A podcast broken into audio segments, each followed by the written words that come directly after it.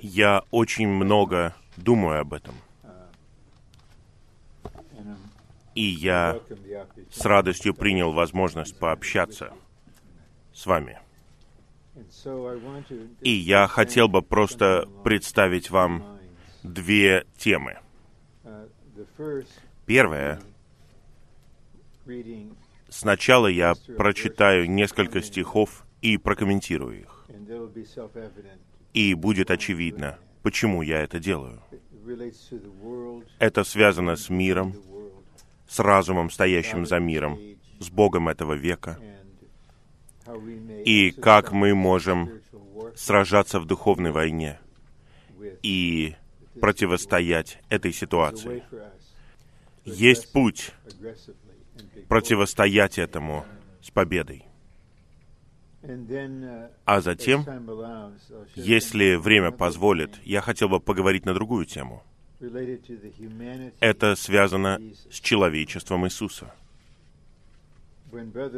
Когда брат Ли сделал важное сообщение о человечестве Иисуса для духовной войны в 1971 году, он действительно выразил свою обеспокоенность в отношении молодых людей.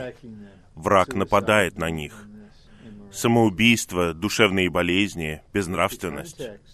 Но контекст был таков, что враг нападает на человечество Иисуса, а нам нужно иметь человечество Иисуса. Вот два момента, которые я представлю не как сообщение, а как общение. Я начну с первого послания Иоанна, второй главы, стихов 15 и далее. «Не любите мир и то, что в мире». Мы должны признать, что у нас есть эта проблема. Мы любим мир и любим то, что в мире. Если кто-нибудь любит мир, то нет в нем любви к Отцу. Итак, нам нужно напоминание, что плоть противостоит Духу. Сатана противостоит Христу, а мир противостоит Богу Отцу и Его воле.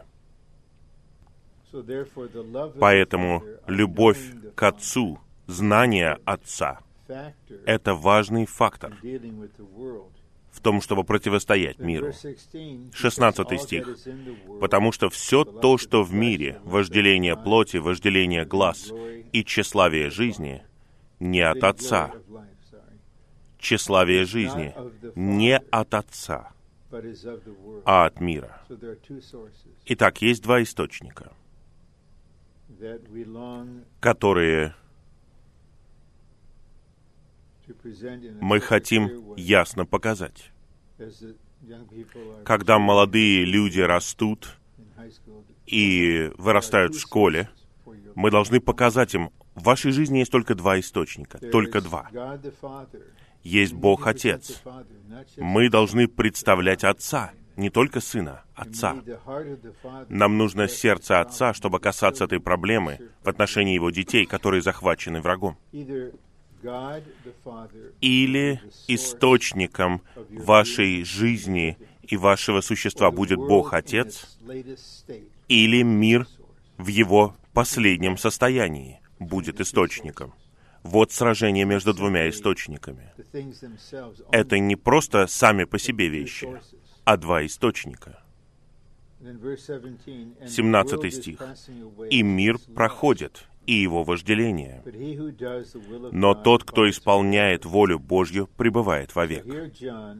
Здесь Иоанн говорит об исполнении его воли в контексте мира.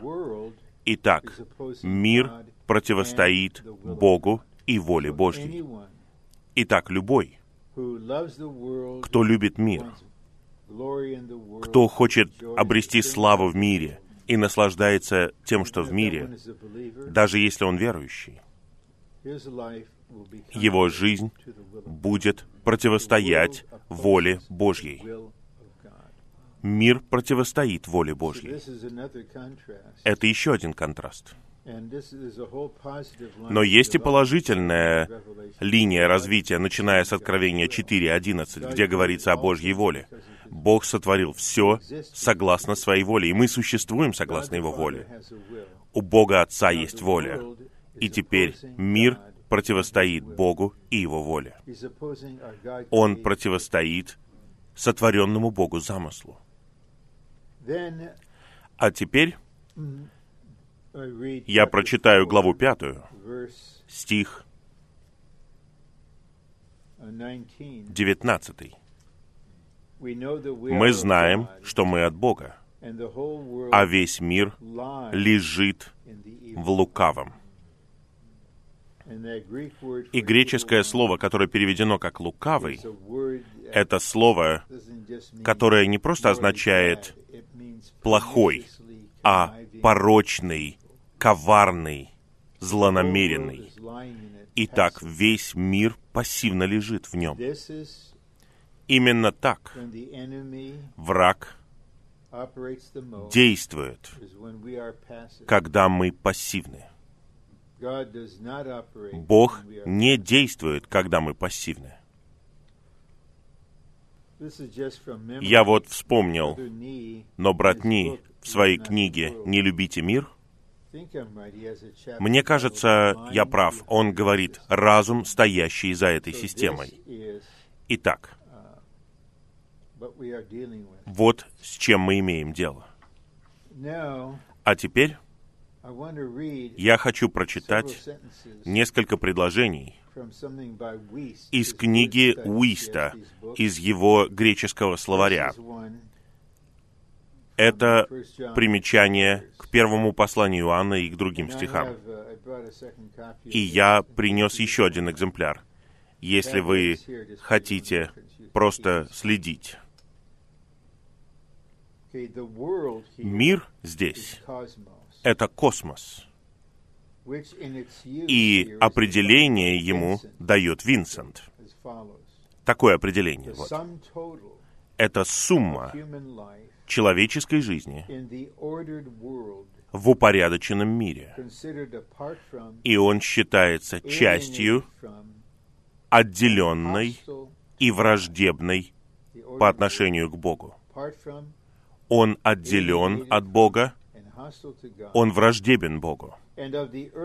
И он состоит из земных вещей, которые отделены от Бога. Вот его определение.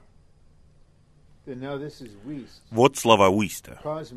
Космос указывает на упорядоченную систему. Здесь это упорядоченная система, главой которой является сатана. А его падшие ангелы и бесы — это его эмиссары. А неспасенные представители человеческого рода — это его подчиненные.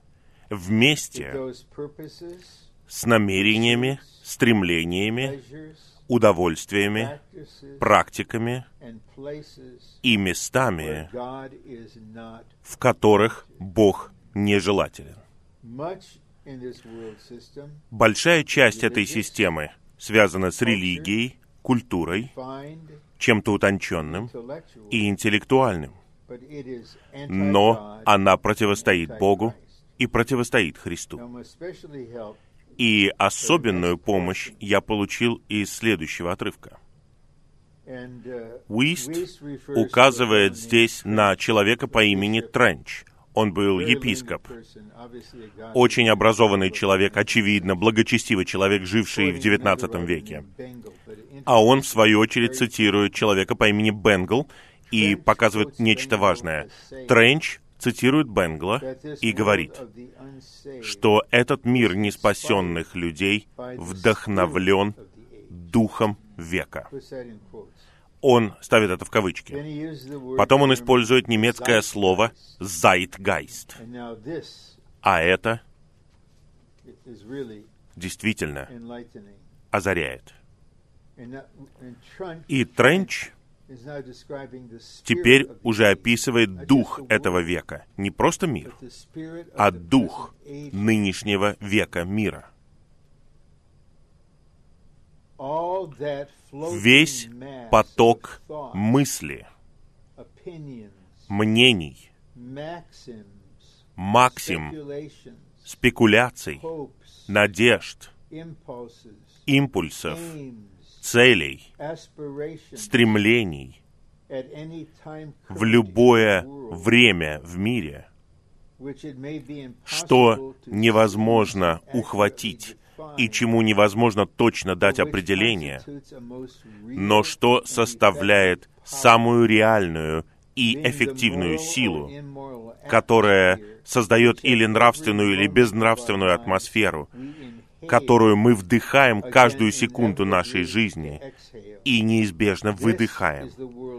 Это система мира, о которой говорит Иоанн. Это не просто вещи, такие как смартфоны или компьютеры. Не просто вещи. Это токсичная атмосфера, которая окружает весь мир. Это всякие мысли. Просто подумайте. Десять лет назад, если человек подавал заявление в университет Калифорнии, там нужно было выбрать пол.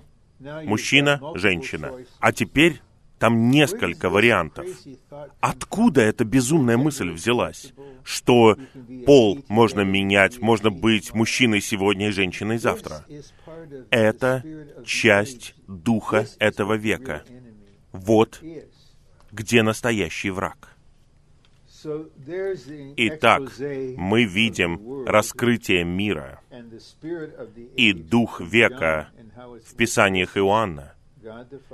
Мы увидели, что он противостоит Богу Отцу и воле Бога. Итак, может показаться, что вы работаете напрямую с молодыми людьми. Я не буду говорить вам, чем вы там должны заниматься, это ваше дело. Но у нас должен быть двойной подход к этим вещам. С одной стороны, мы должны положительно представлять, для чего мы существуем. Мы должны показывать Божью волю, Божий замысел. Он сотворил нас по своему образу, чтобы мы выражали его, и с его владычеством, чтобы мы представляли его. Это чудесно. Но есть враг, который воздвиг целую систему, и за этой системой стоит разум, который противостоит Богу и его воле. И мы не заставляем молодых людей принимать решения, но они могут сами принять решение. Будете ли вы жить, решите ли вы жить своей жизнью на всех ее этапах, согласно Богу и Его воле, или нет? И мы уже отмечали это раньше. Это подобно тому, как брат делает предложение сестре. Она просто должна сказать «да, конечно». Но если она ничего не говорит, она молчит. Пассивность равнозначна отказу. Пассивность по отношению к Богу значит «нет». И тогда приходит этот век. А теперь мы обратимся к знакомому нам отрывку из 12 главы послания к римлянам.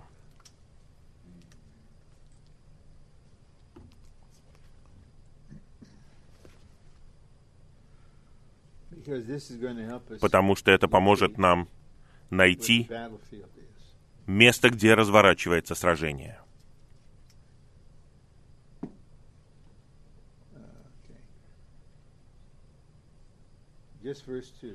Только второй стих. «И не подстраивайтесь под этот век». Вот где происходит сражение. Век подстраивает их, лепит их, их разум, их ценности, их мышление. Несколько лет назад я просто назову этого брата и сестру как X, потому что я не хотел бы, чтобы вы знали, кто это. Этот человек должен быть покрыт. И его прошлое должно быть покрыто. Но X вырос в церкви и был очень активен с молодыми людьми. и он поступил в один из самых известных университетов в Лиге Плюща. И X был интеллектуально готов к этому.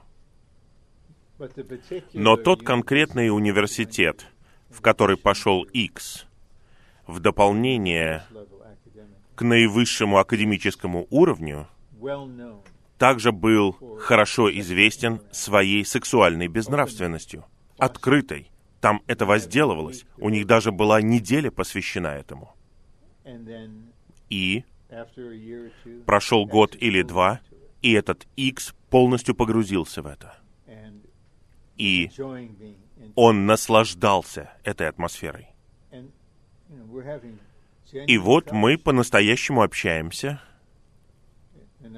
и я представляю какие-то вещи этому человеку, и этот X говорит, что это просто сказка. Все это сказка. Просто сказка. Вот до нынешнего момента этот X так и живет. Он спасен. Он был спасен в молодости. Он был посвящен в молодости. А сейчас он функционально язычник и безбожник. Функционально. И вся его жизнь пройдет впустую, потому что X сообразовался с этим веком, подстроился под этот век. И именно на этом я хотел и сделать акцент. Не подстраивайтесь под этот век.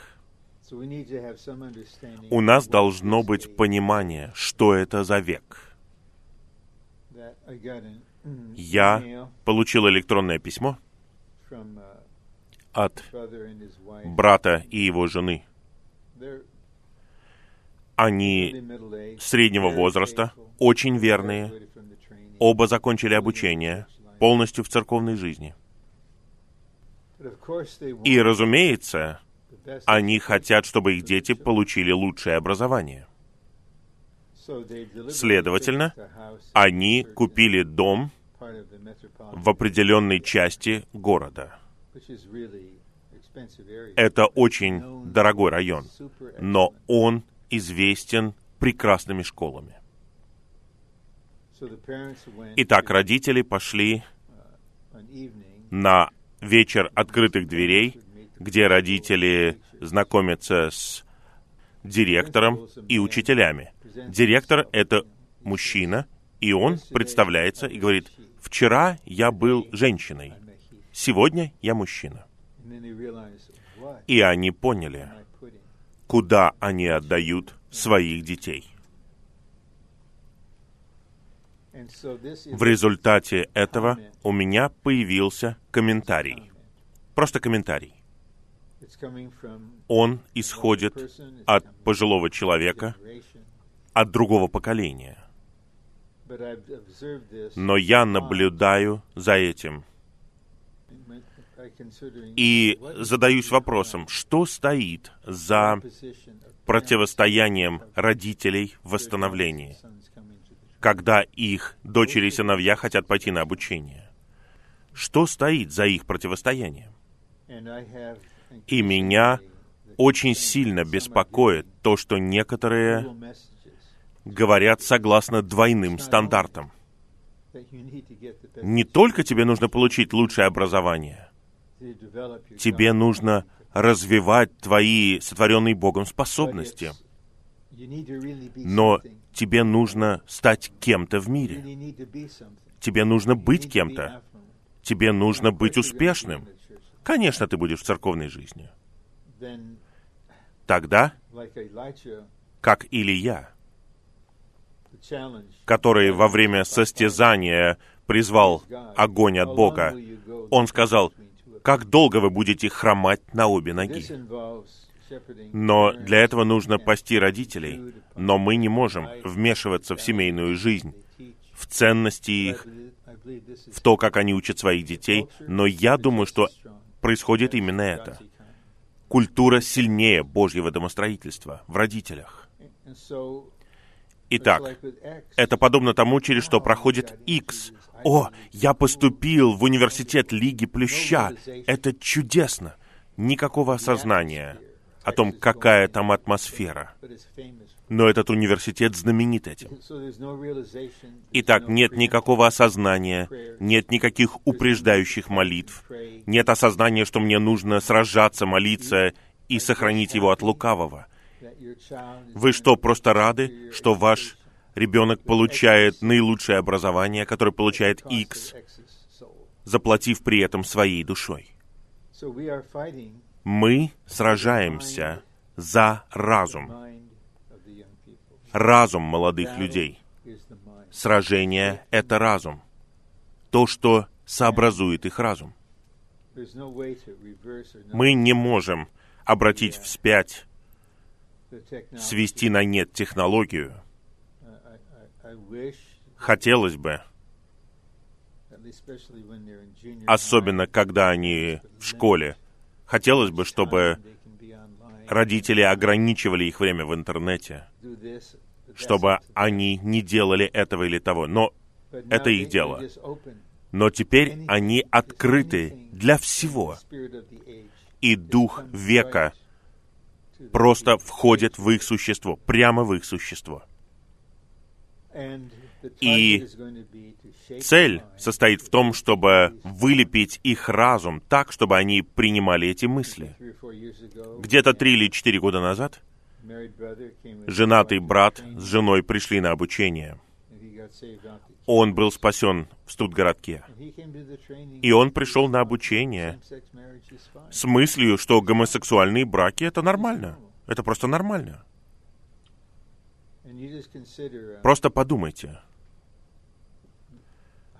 насколько деградирует Калифорния. Недавно я прочитал кое-что в интернете. Родители воспротивились, потому что в Сан-Диего шестиклассникам показывали порнографию и воодушевляли их заниматься сексуальными экспериментами, обучали их этому. И это одобряется очень странным, безбожным губернатором. Я уважаю должность губернатора, но зло увеличивается и будет только хуже. Потому что Господь сказал, как было в дни Ноя, так будет и в дни Сына Человеческого. Именно поэтому у меня не было желания молиться, как некоторые пытались молиться шесть лет назад. «О Господь, исправь нравственный климат, исправь нравственный стандарт в этой стране. Я не мог этого сделать, потому что это сфера этики. Павел не писал римлянам, церкви в Риме, молитесь о нравственном климате Римской империи. Молитесь о том, чтобы они уменьшили количество гладиаторских боев. Мы должны быть просто антисвидетельством. Мы должны быть светом, сияющим во тьме. Мы не должны надеяться, ожидать, что нравственность улучшится. Будет все хуже, будет как в дни Ноя. И цель в том, чтобы вылепить разум молодых людей, чтобы они принимали эти мысли, чтобы они сообразовывались с этим, что церковь — это сказка, нам нужно быть современными. Вот современный путь мышления. И нет ни мужчин, ни женщин. Когда это укореняется в разуме, тогда разум поведет дальше все их существо. Итак, от этого стиха мы переходим ко второму посланию Коринфянам, 4 главе. И потом мы перейдем к Евангелию от Матфея и посмотрим, как сражаться против этого. Во втором послании Коринфянам, в 4 главе,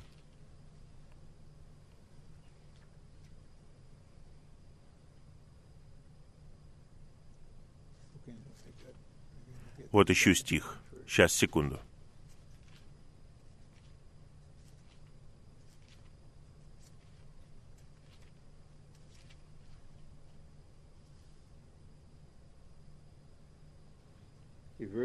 Стих 3 и далее. И даже если наше благовестие закрыто покрывалом, то закрыто оно в погибающих, в которых Бог этого века ослепил мысли неверующих, чтобы не воссияло на них озарение благовестия славы Христа, который есть образ Бога, чтобы свет не воссиял на них.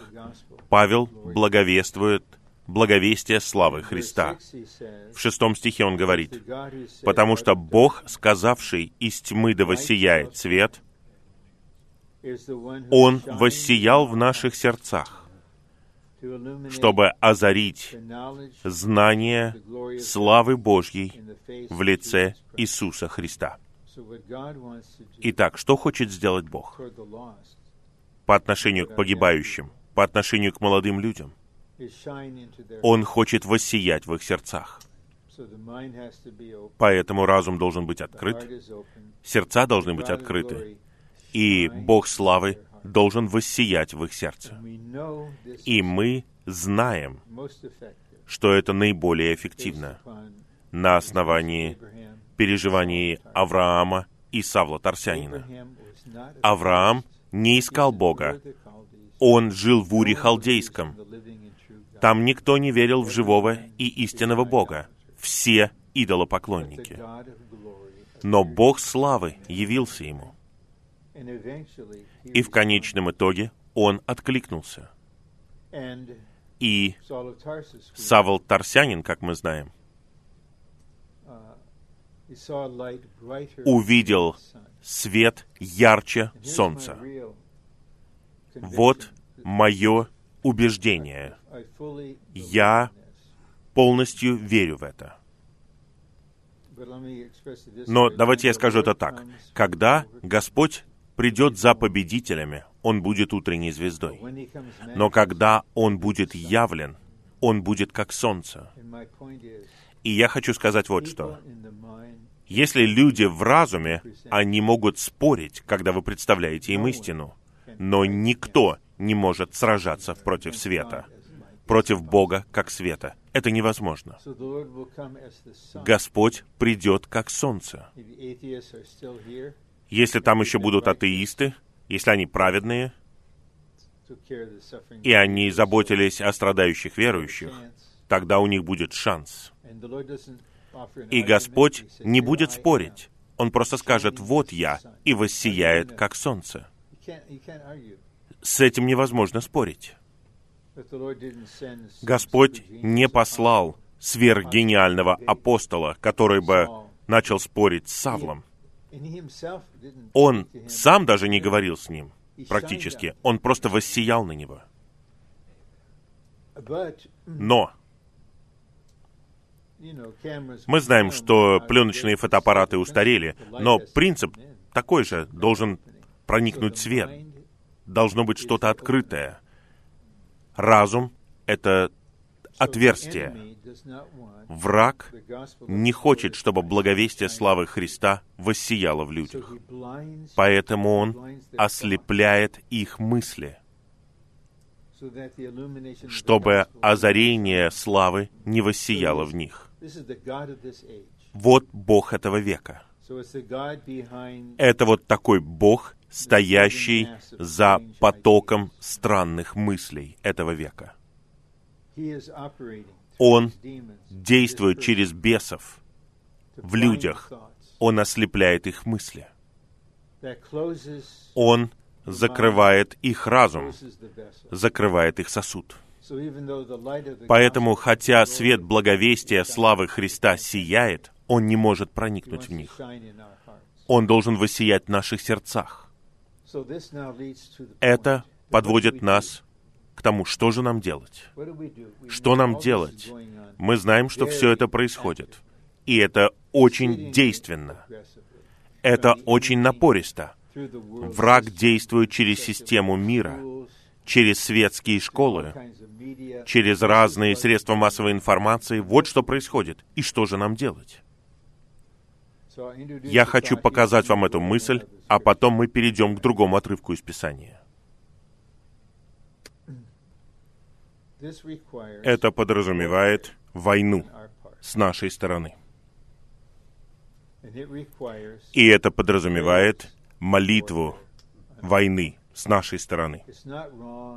Нет ничего неправильного, когда мы молимся о том, чтобы Господь смиловался над нашими молодыми людьми, спас их, сохранил их и так далее. Но когда враг нападает, нужно делать нечто большее, а не просто просить о милости и любви. Нужно уметь обращаться с нападками. Итак, мы приносим этот принцип связывания и развязывания. Мы должны быть под управлением видения того, что наш Господь Иисус в своем земном служении упразднил дела дьявола.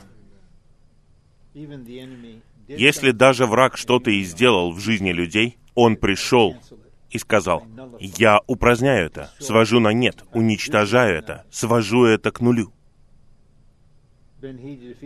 И он нанес поражение врагу на кресте, и сейчас он вознесен на вершину Вселенной.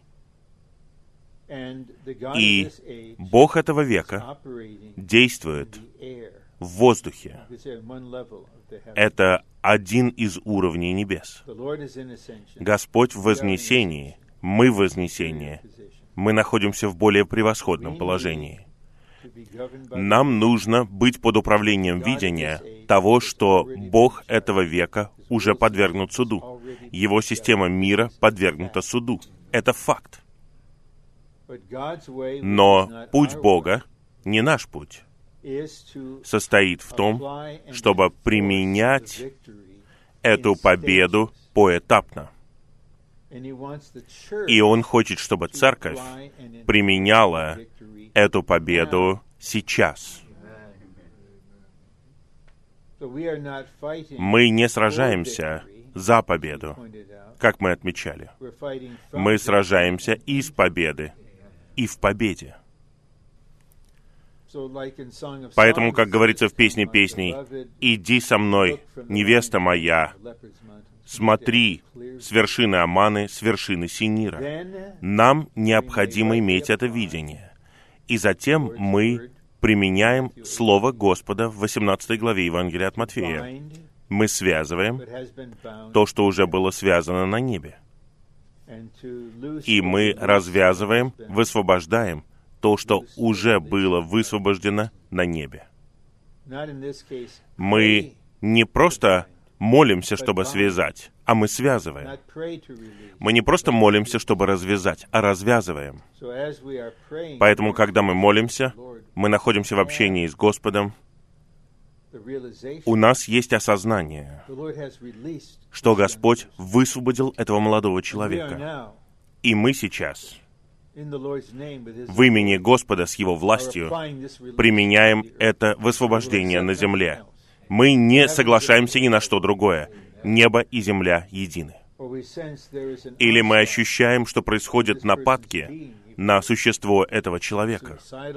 У него или мысли о самоубийстве, или что-то еще. Я помню, однажды пришли сестры.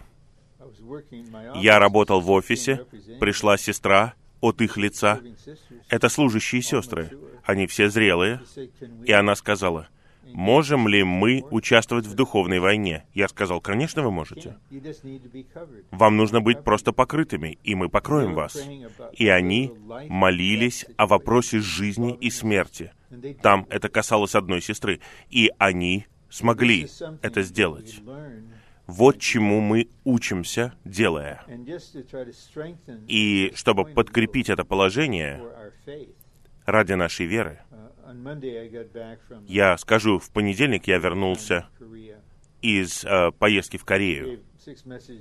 Там было шесть сообщений на конференции, шесть сообщений на обучении, и снова и снова мы говорили о Северной Корее. И я отмечал, что мы сражаемся против начальств и властей, против духовных сил зла.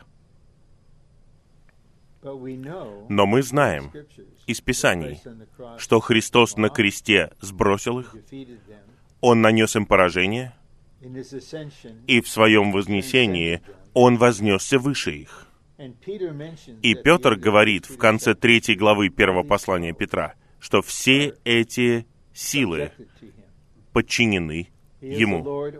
Он Господь над каждым бесом, над каждым злым ангелом. И они это знают. Они это знают. Поэтому, чему мы учимся сейчас? Мы учимся молиться с этим осознанием. Господь, Бог этого века, активно действует, чтобы ослепить мысли наших молодых людей, начиная с самого раннего возраста.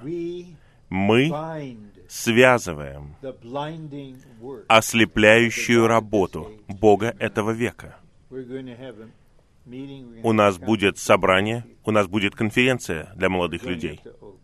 Мы поедем в Оук-Глен, мы будем готовить планы, мы будем говорить, мы молимся о сообщениях, о собраниях, о принятии, но мы должны помнить, что есть сила, которая противостоит этому, которая сопротивляется этому.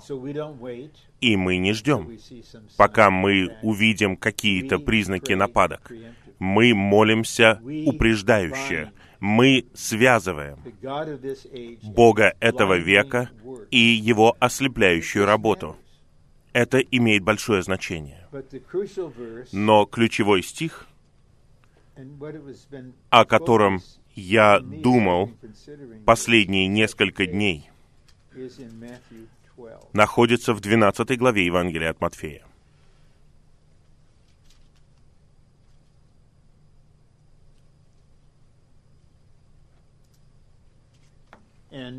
В 12 главе Евангелия от Матфея мы видим нечто уникальное.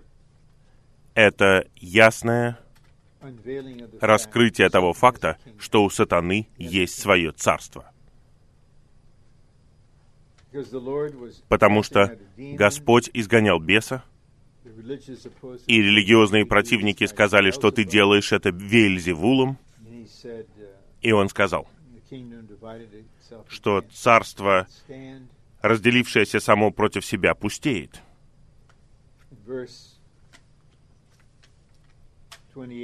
28 стих. Но если я Духом Божьим изгоняю бесов, значит достигло вас Царство Божье. 29 стих — это ключевой стих. И в этом заключается мое основное бремя в этом общении, в этом стихе.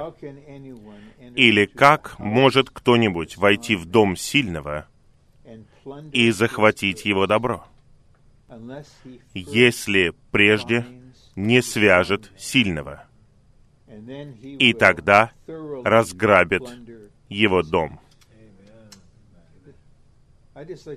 Я хочу прочитать еще раз этот стих. Он такой сильный.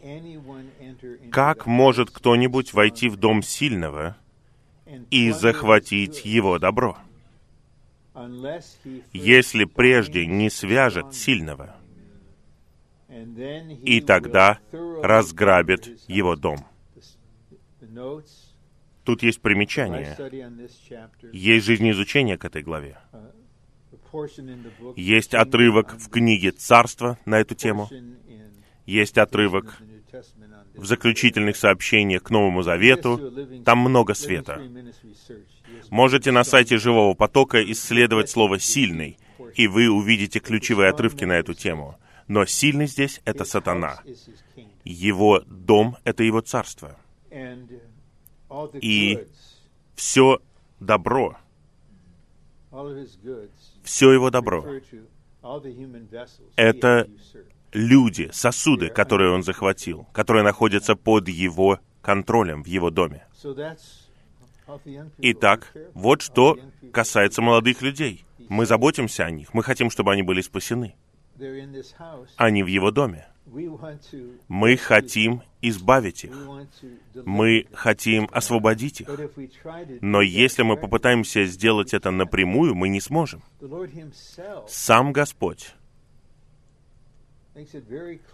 говорит совершенно ясно, что прежде, чем Он изгонял бесов из людей, и тем самым вывел их из сатанинского царства, Он сначала связал сильного. Он связал сильного.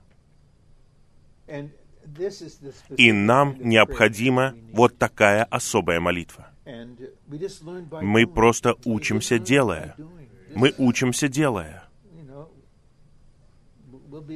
Поначалу у нас не будет получаться. Господь за нас, Он будет обучать нас, мы будем учиться делая.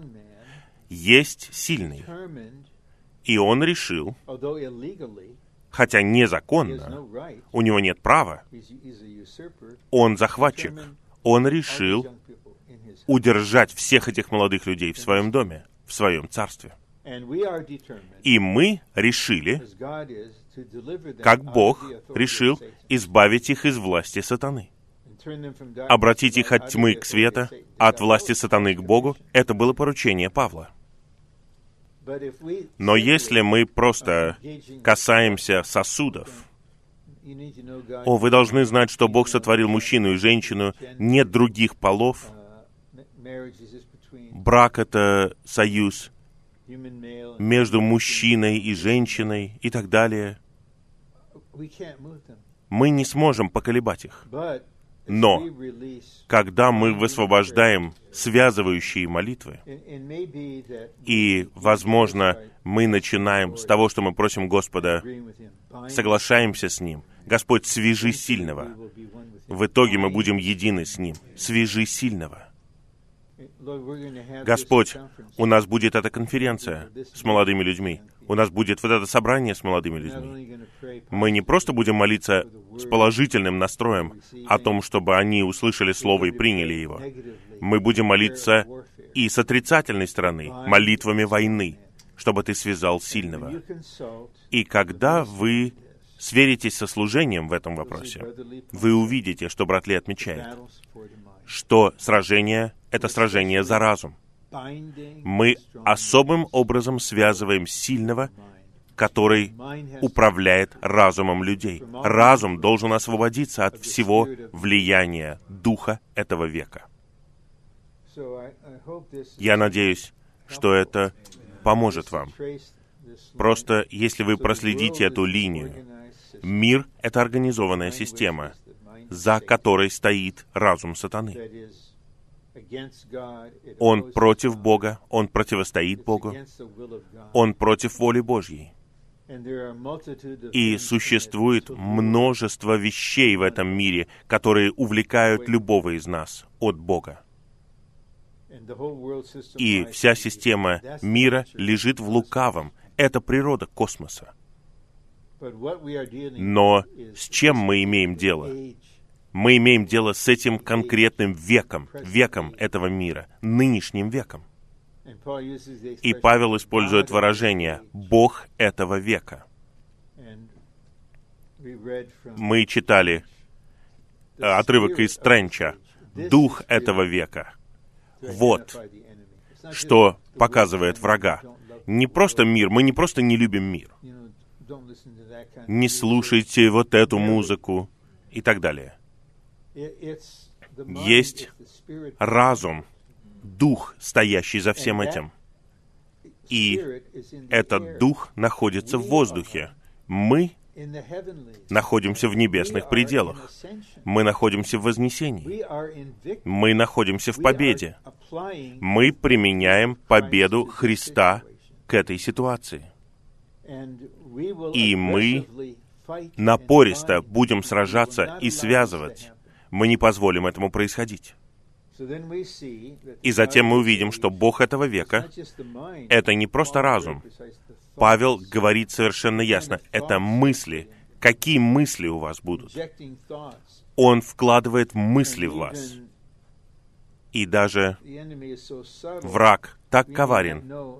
Мы не знаем, наша это мысль или его мысль. Но на самом деле это его мысль. И эти дорогие молодые люди, они беззащитны. Они беззащитны. Они наивные. Но мы должны понять, что Бог этого века ослепляет их мысли, чтобы свет благовестия славы Христовой не воссиял в них.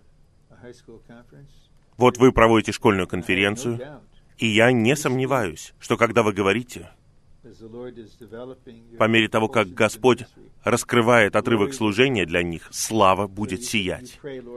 И вы молитесь, чтобы Бог славы воссиял в каждом сердце, чтобы каждый молодой человек напрямую соприкоснулся с Господом славы, чтобы вы почувствовали, есть сияние в них, вы перелили в них веру, вы перелили в них что-то действительное. Но вы должны понимать, что враг противится этому. Итак, мы молимся заранее. Мы не просто ждем нападок, мы ожидаем нападок, и мы молимся, Господь, сохрани их от лукавого. Господь, мы связываем Бога этого века. Мы связываем Его ослепляющую работу. Мы высвобождаем раскрытие их разума, их сердца, но мы не полагаемся на нашу способность убедить их на нашу способность предостеречь их. Мы должны говорить, но мы не полагаемся на то, что мы говорим. Мы полагаемся на Твое сияние, на Твое сияние в них. И тогда мы понимаем, что сражение происходит за их разум, за мысли. Разум, который сообразуется согласно этому веку. Но мы узнаем у самого Господа, который в нас сейчас, и который на престоле, что как Он пришел. Он пришел на землю прямо в сатанинское царство. Он хотел высвободить людей, которые были захвачены бесами. Сначала он связывал сильного. Затем он грабил его дом. Мы не просто хотим его обокрасть, взять одного или двух молодых людей. Мы хотим получить всех их. Мы сражаемся за всех. Разграбить — это означает, вы забираете все. И враг беспомощен. Какой это позор для него и какая слава для Господа. Он связан, и он вынужден просто наблюдать, как мы грабим. Это самое главное, о чем я хотел поделиться с вами, потому что вы спросили о том, как применять духовную войну. И я повторяю, не нужно думать, я на четвертом этапе, в духовной ли я войне? Я уже говорил это в первом сообщении. Да, нам нужно быть на четвертом этапе, нам нужно знать тело, знать вознесение, знать царствование, потом войну. Но в то же самое время это основополагающий принцип церковной жизни. Вы все уже воины. Вы все воины. Вы в войске. Вам нужно просто совершенствование. И Господь даст вам молитвы. Он ждет таких молитв. Он молится за такие молитвы. Потому что он уже одержал победу. Но Бог действует согласно своим путям. Он Бог, у Него есть свои пути, которые не наши пути. И Его путь таков. Я не буду применять эту победу полностью. Это будет поэтапно. Будет более полный этап, когда Господь вернется. В конце тысячелетия будет окончательный этап, но сейчас он говорит, в веке церкви я хочу получить церковь, пару, которая будет сражаться со мной, которая будет применять мою победу в этом. И я ограничу себя их молитвами и их взаимодействием. Но я постараюсь озарить их, дать им побуждение, воодушевление. Вы те, кто применяет это. Вы те, кто применяет мою победу. И еще один вопрос.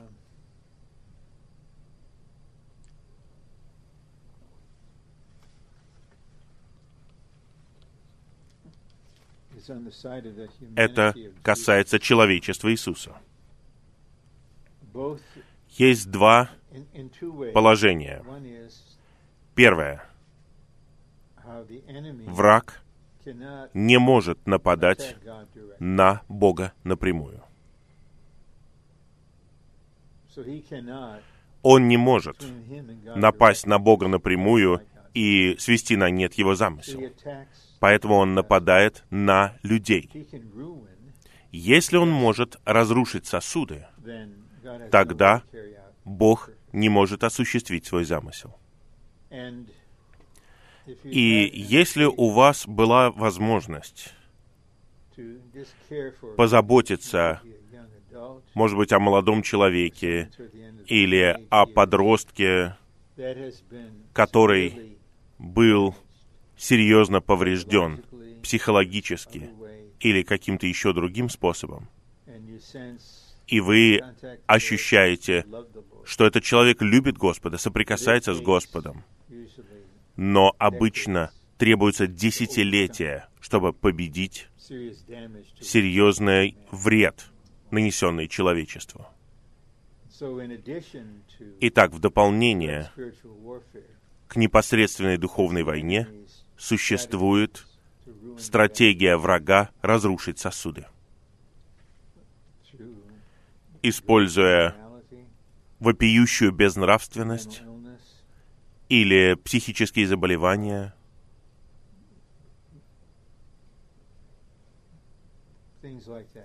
подобные вот вещи. Я не могу касаться, я не терапевт, я не доктор. Но существует огромная нужда с положительной стороны в том, чтобы мы выражали во всех наших контактах с молодыми людьми человечество Иисуса. Они должны увидеть, каким является человек, насколько мы человечные. Мы не религиозные. И я снова хотел бы вспомнить святого Икс, не называя его имени. До какой степени взгляд, показанный в духе общения этим святым Икс, распространен, я не знаю. Но это распространенный взгляд среди святых среднего возраста. Святой Икс вырос в церковной жизни. И когда святой Икс был особенно вот в школе, в старших классах, он и все его сверстники, или она и все ее сверстники, получали огромную заботу, чудесную заботу в человечестве Иисуса со стороны тех, кто служил. Та забота, которую они получали, не ограничивалась просто молодежными собраниями.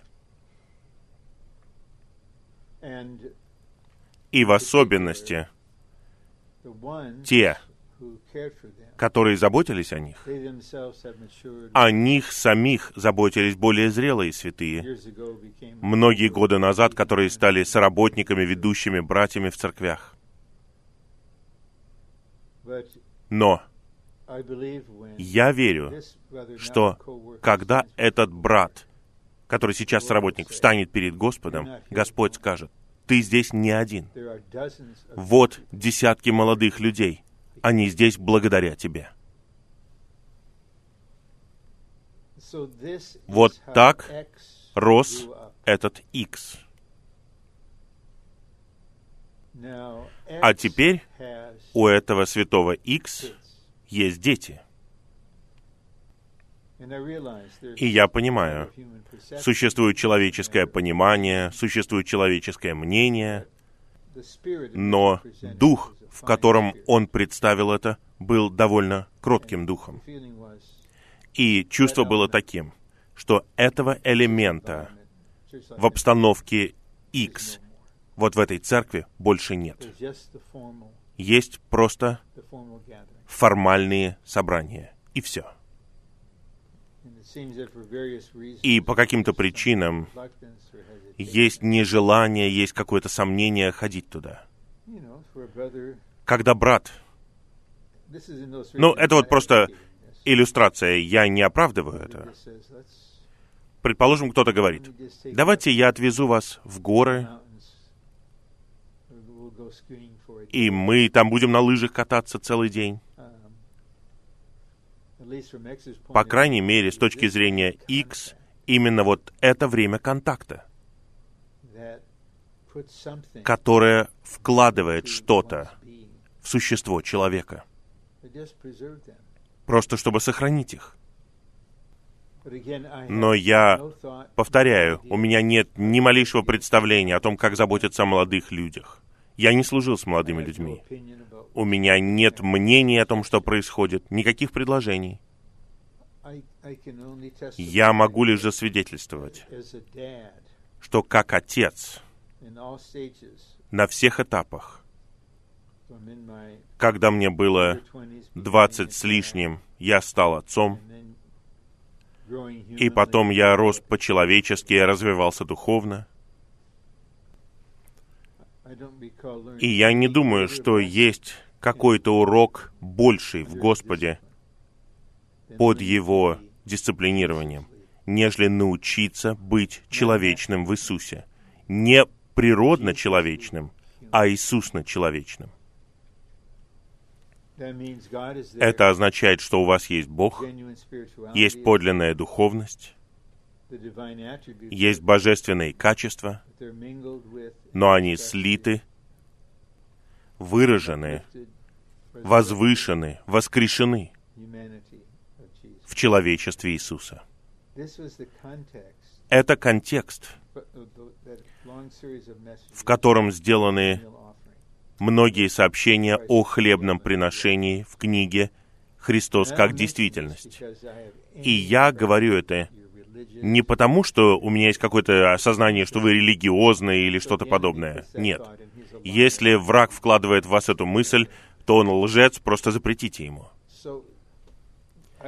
Но я видел и людей в другой крайности. Да, они человечные, но они плотско-человечные. Они природно-человечные. Это ужасно. Я просто представляю вам эти два вопроса. Самое главное, давайте учиться молиться молитвами войны, молитвами власти, связывать Бога этого века, связывать сильного и полагаться на сияние Господа в них. Это один из моих любимых стихов, второй послание Коринфянам 4.6. «Бог, сказавший, из тьмы пусть воссияет свет, Он воссиял в наших сердцах». Что может быть лучше этого? Он просто сияет в вашем сердце. Да, это проникающий свет, но он полон жизни, полон любви, полон веры, элемента веры. И мы просто сражаемся против ослепляющей работы Бога этого века. Нам не безызвестны дела Духа этого века. Да, мы представляем истину молодым людям, но мы видим также источник мира, который лежит в лукавом. И мы видим Бога Отца с Его волей. Павел говорит, не сообразовывайтесь с этим миром. Но мы не просто воодушевляем их и предупреждаем их. Нет, мы полагаемся на сияние самого Бога. У нас есть непосредственное переживание сияющего Бога. Итак, враг будет противиться этому, мы будем сражаться против него в его сопротивлении. И Господь хочет поделиться с нами великой силой, которую Он дал церкви.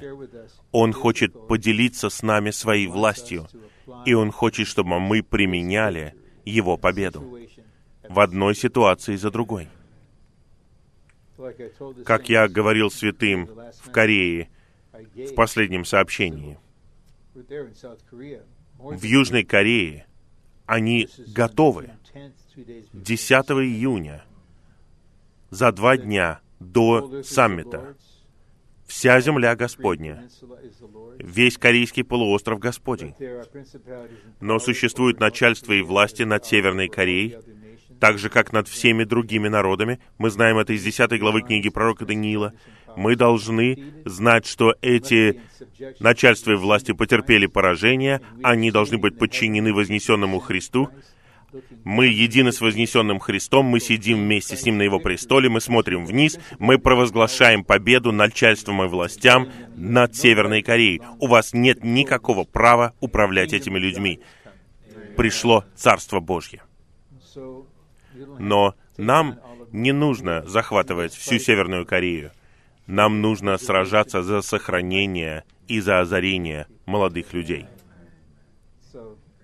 Итак, вот моя доля. Давайте помолимся немного.